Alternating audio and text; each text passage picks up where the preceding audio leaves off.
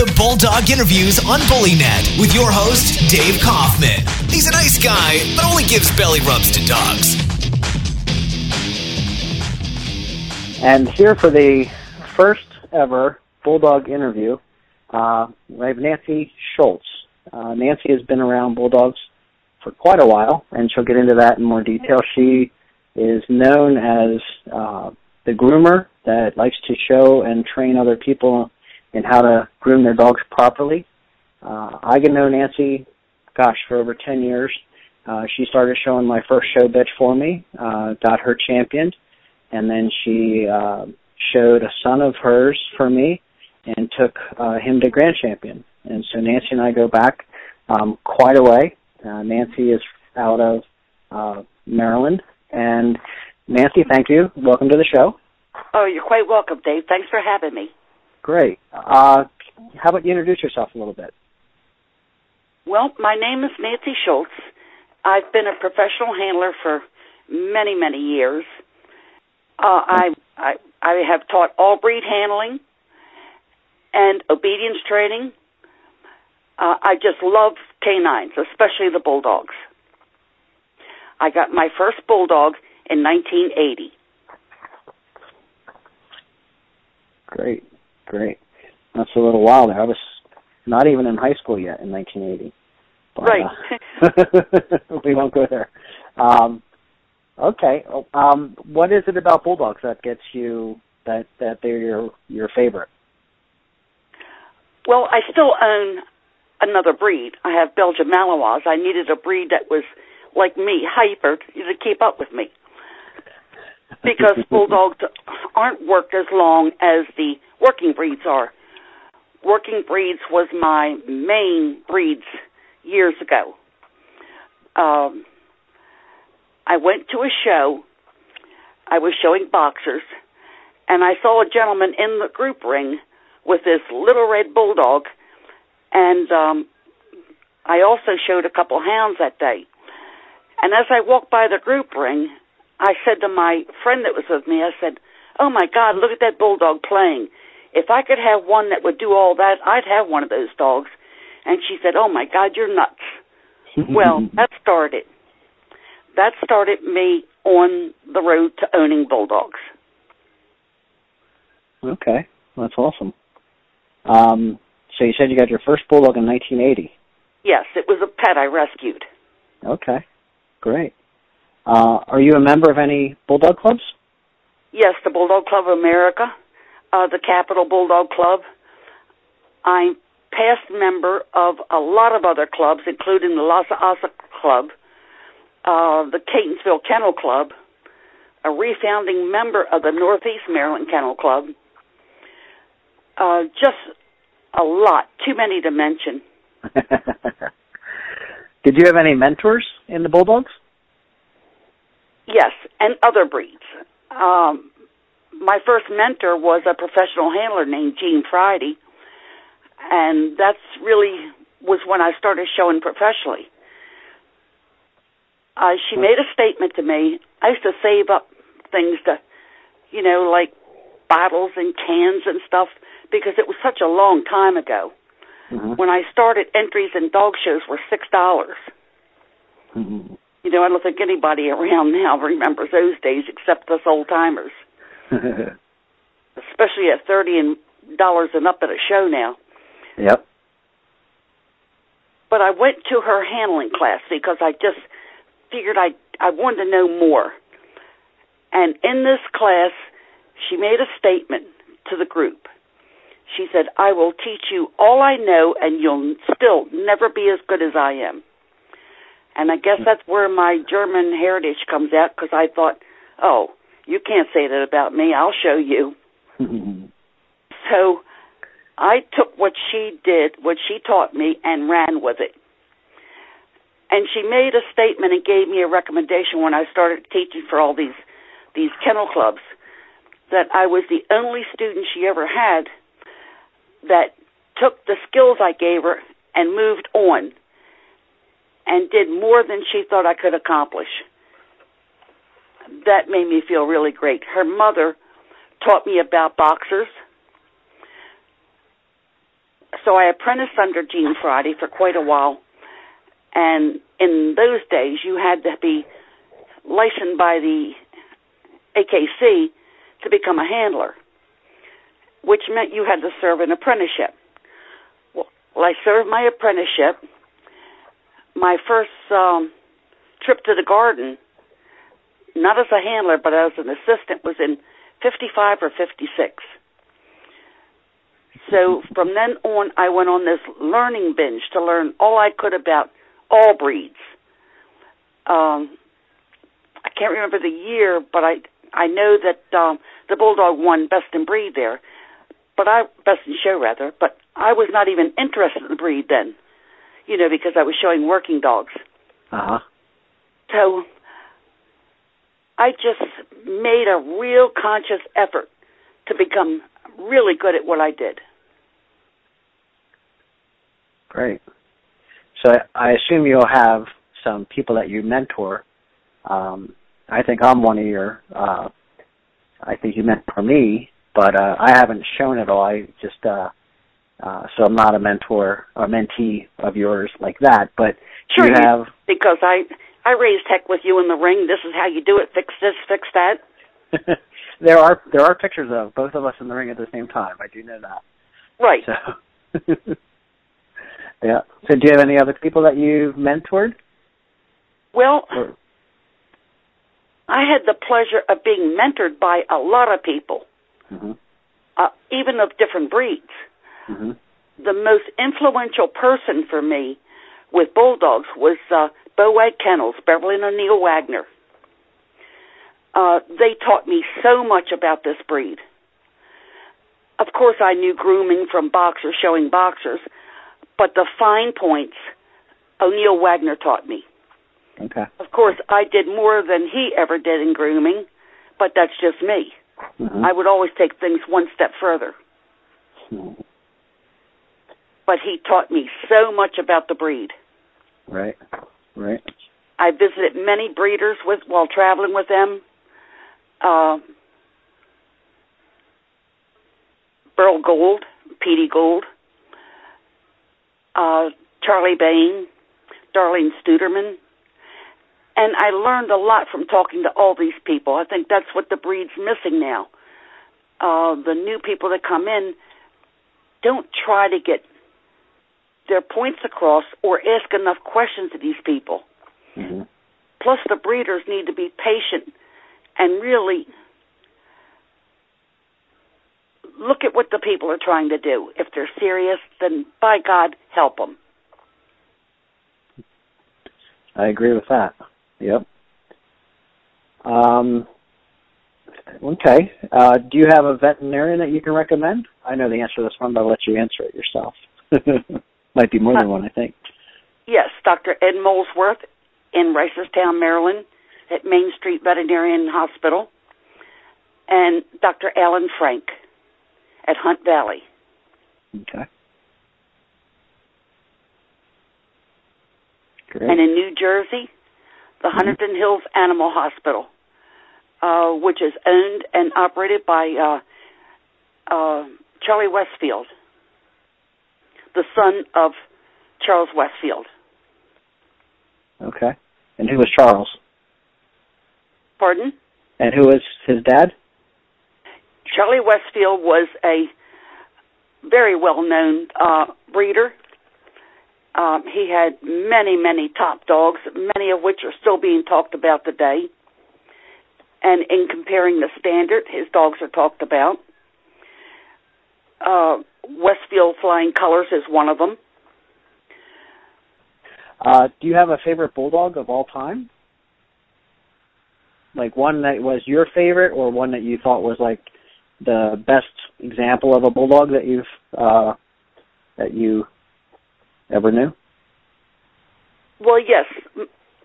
I seem to have this ability to to pick out these young dogs, and it's usually the ones that other people think will never amount to anything.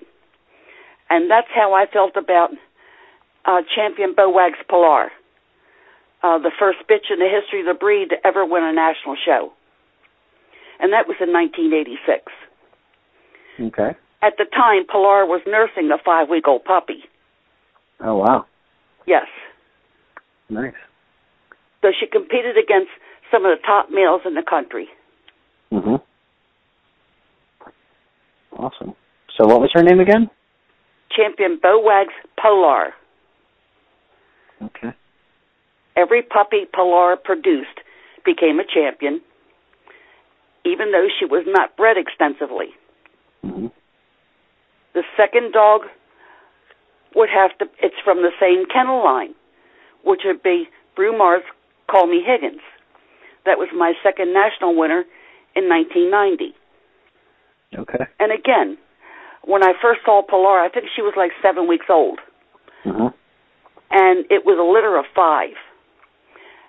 And all five of them finished, but there was just something about this little white girl that just just made her stand out. I, don't, I think she was arrogant. You know, she just had a, a way about her. hmm So I was right. And she was entered at that national show because the one O'Neill Wagner wanted to take, he thought at the last minute she might have too much leg under her for the judge. So here they come with Polar, who was nursing a puppy. Her boobs were hanging down to the floor. And I said, oh my God, uh, that's the one I wanted to show. And I did Yeah. it's something I see in the dogs that it's really hard for me to explain. Uh-huh. The second dog, the second national winner was Higgins. Uh-huh. I took a client took me to evaluate a litter of puppies. He wanted to buy a male puppy, and he said to me when I saw the puppies, um, "I want a dog with a big jaw, big bone, a big head."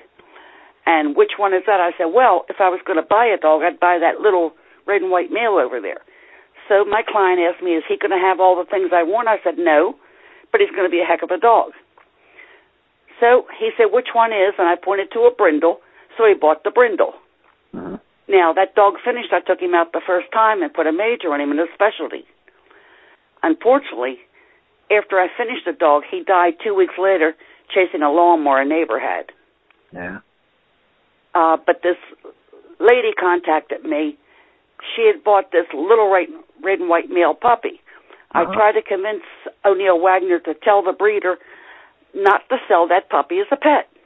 hmm Well, I understand he looked at the puppy and said, he's a nice little dog, eh? you know, he'll finish, but that's it. Well, I'm very adamant on what I see in the dog.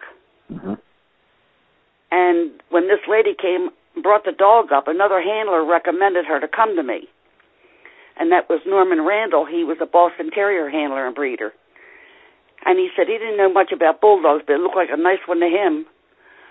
Well, she purchased that dog for eleven hundred dollars as a pet. hmm She took him out after taking some handling classes down on the Eastern Shore and put his first point on him. I took the dog to the Nationals and won the national show. Very nice. So he turned out exactly like I said. And I think I finished the dog number four in the country then. Wow, great. Um, so, so one of my next questions is, what's your proudest moment, uh, bulldog moment in detail? And that sort of sounds like that might have been it right there, huh? Or one My of them. My first and second national win, yes. Yeah. Yeah. Not a lot of people can say that, so that's awesome. Um, any advice for uh, pet owners? Uh, is there something uh, that you constantly see lacking or missing in the way that they're being cared for? Um, or just what to, you know, I, I know you gave me a lot of advice and you still are giving me advice today.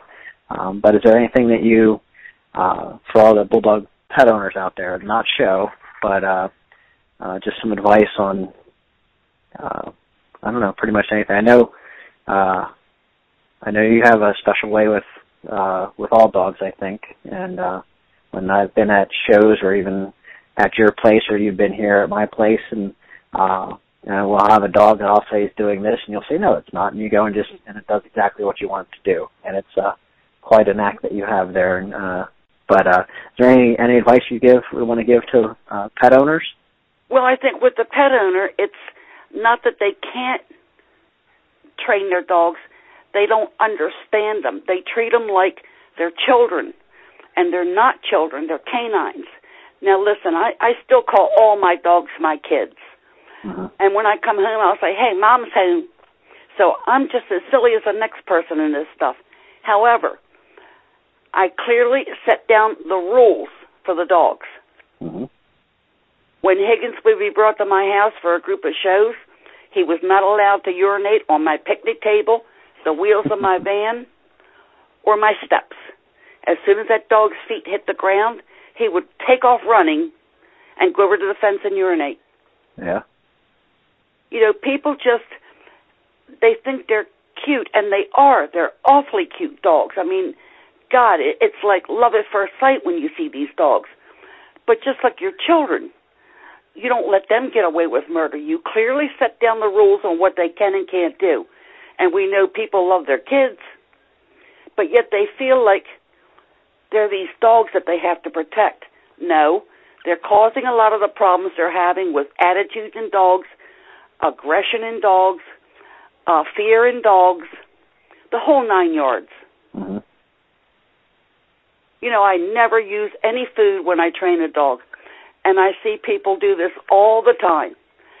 And the dog is acting like a real idiot, jumping around, and they're saying, good boy, to calm the dog down, and they'll give it a, a treat. Well, they're rewarding that negative behavior.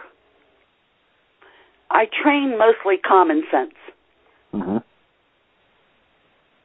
I, I can vouch that um, that the dogs do love you though, like they're like you're a better owner to them than I am. Because I remember on a number of occasions when I would uh, meet you to uh, retrieve um, our Bentley, uh, he would refuse to come out of your van. Uh, he would growl at me when I'd go in there to get him out of the van because he was too happy to. He didn't want to leave your, you know, your uh, your care and uh and he never did that any other time except for when we would try to you know when we were picking him up from his shows or whatever and uh he didn't want to leave you and so i know that he uh adored you and still does and uh you know but uh you know he they thrive on that structure and you know the discipline they want to you know they they want you to be the top dog and if you're not going to be that they're going to do it and then it's not going to be good and they make the wrong choices. Yep. Yeah. Yeah. We so have a young... had another client that uh, just recently uh, I, he brought his bitch up. I would say I finished her just before Christmas, this past Christmas. And um, when he would get up to my house, the girl would start crying in the crate in his car. Mm-hmm. And she'd be all anxious to see me. And then when he'd come and pick her up after the show, she'd stand on my porch and he'd call her. I'd have to put a lead on her or take her down the steps, let her follow me to go mm-hmm. with him. Yeah. And then she'd try to run back to my house. Now, everybody says I'm a very tough teacher. I am with people. Uh-huh. If you make it clear what you want the dog to do, there's not a problem. Mm-hmm. If you become wishy-washy and you cue them the wrong way one day and the right way the next day, the dog doesn't know what to do. They're confused. Yeah. So I believe in setting down clear rules. But this client said to me, I don't get that reaction out of her. Why don't I? I said, Well, you should be happy that your dog loves being with me. Yep. Because as a handler, I've heard horror stories. Matter of fact, a lady just called me a week or so ago, and when she got her dog back from the handler, the dog was cowering, um, it looked sad. Mm-hmm. People shouldn't take on any more dogs than they can handle comfortably yep. at a show. Yep. I All pick right. a lot of these dogs up at ringside. Dogs with problems. That's my specialty. I work with dogs with problems. I've shown many a dog that other people can't or won't show. Mm-hmm. Yep, that's a knack for uh, that you definitely have. I've seen that before, where a dog wouldn't stack right or wouldn't wouldn't gait well, and as though they were scared or nervous, and you, with you just on the end of that lead, that dog knows it's time to do what it has to do, and it just does it. It's it's quite amazing what what that confidence that you instill in them animals can do for them. I think that's the secret into being a handler. You have to have confidence when you go in the ring. Mm-hmm. Some people call it arrogance. It doesn't really matter to me. Mm-hmm. Um, I know the dog will listen to me. Yep. I don't have to jerk the dog around 50 ways a Sunday. I've never beat on a dog. You can't win a dog's affection with brute force. It won't happen. Mm-hmm.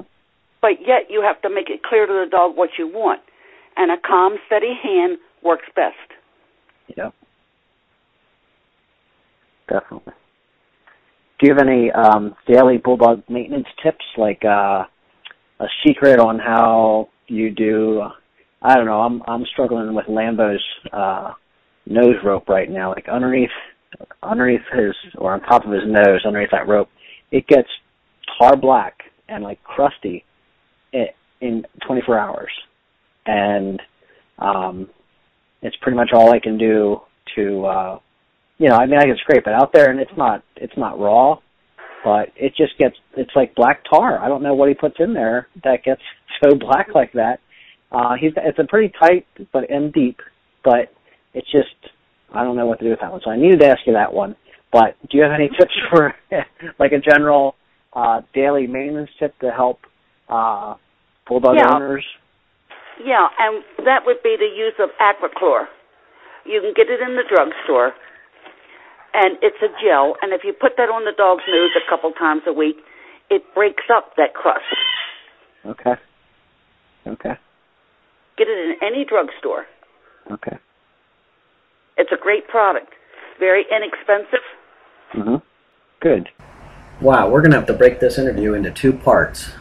This interview is only about halfway through with Nancy, and uh, we figured we'll add a second part to this so people can uh, digest this in bite-sized chunks a bit for us. So be sure to check out our show notes on bullynet.com, and we'll have all the details there. And look for the second episode of this to come out right uh, in the next day or two. So thank you for listening. Be sure to go to our uh, show notes and uh, get the latest information there, and links to our uh, podcasts, and also please sign up uh, and subscribe to our podcast on iTunes. And we'd love if you'd give us a five star review and your honest feedback. Let us know what else you want to hear, and uh, we're going to continue to bring you this awesome content. Thank you very much. Have an awesome day.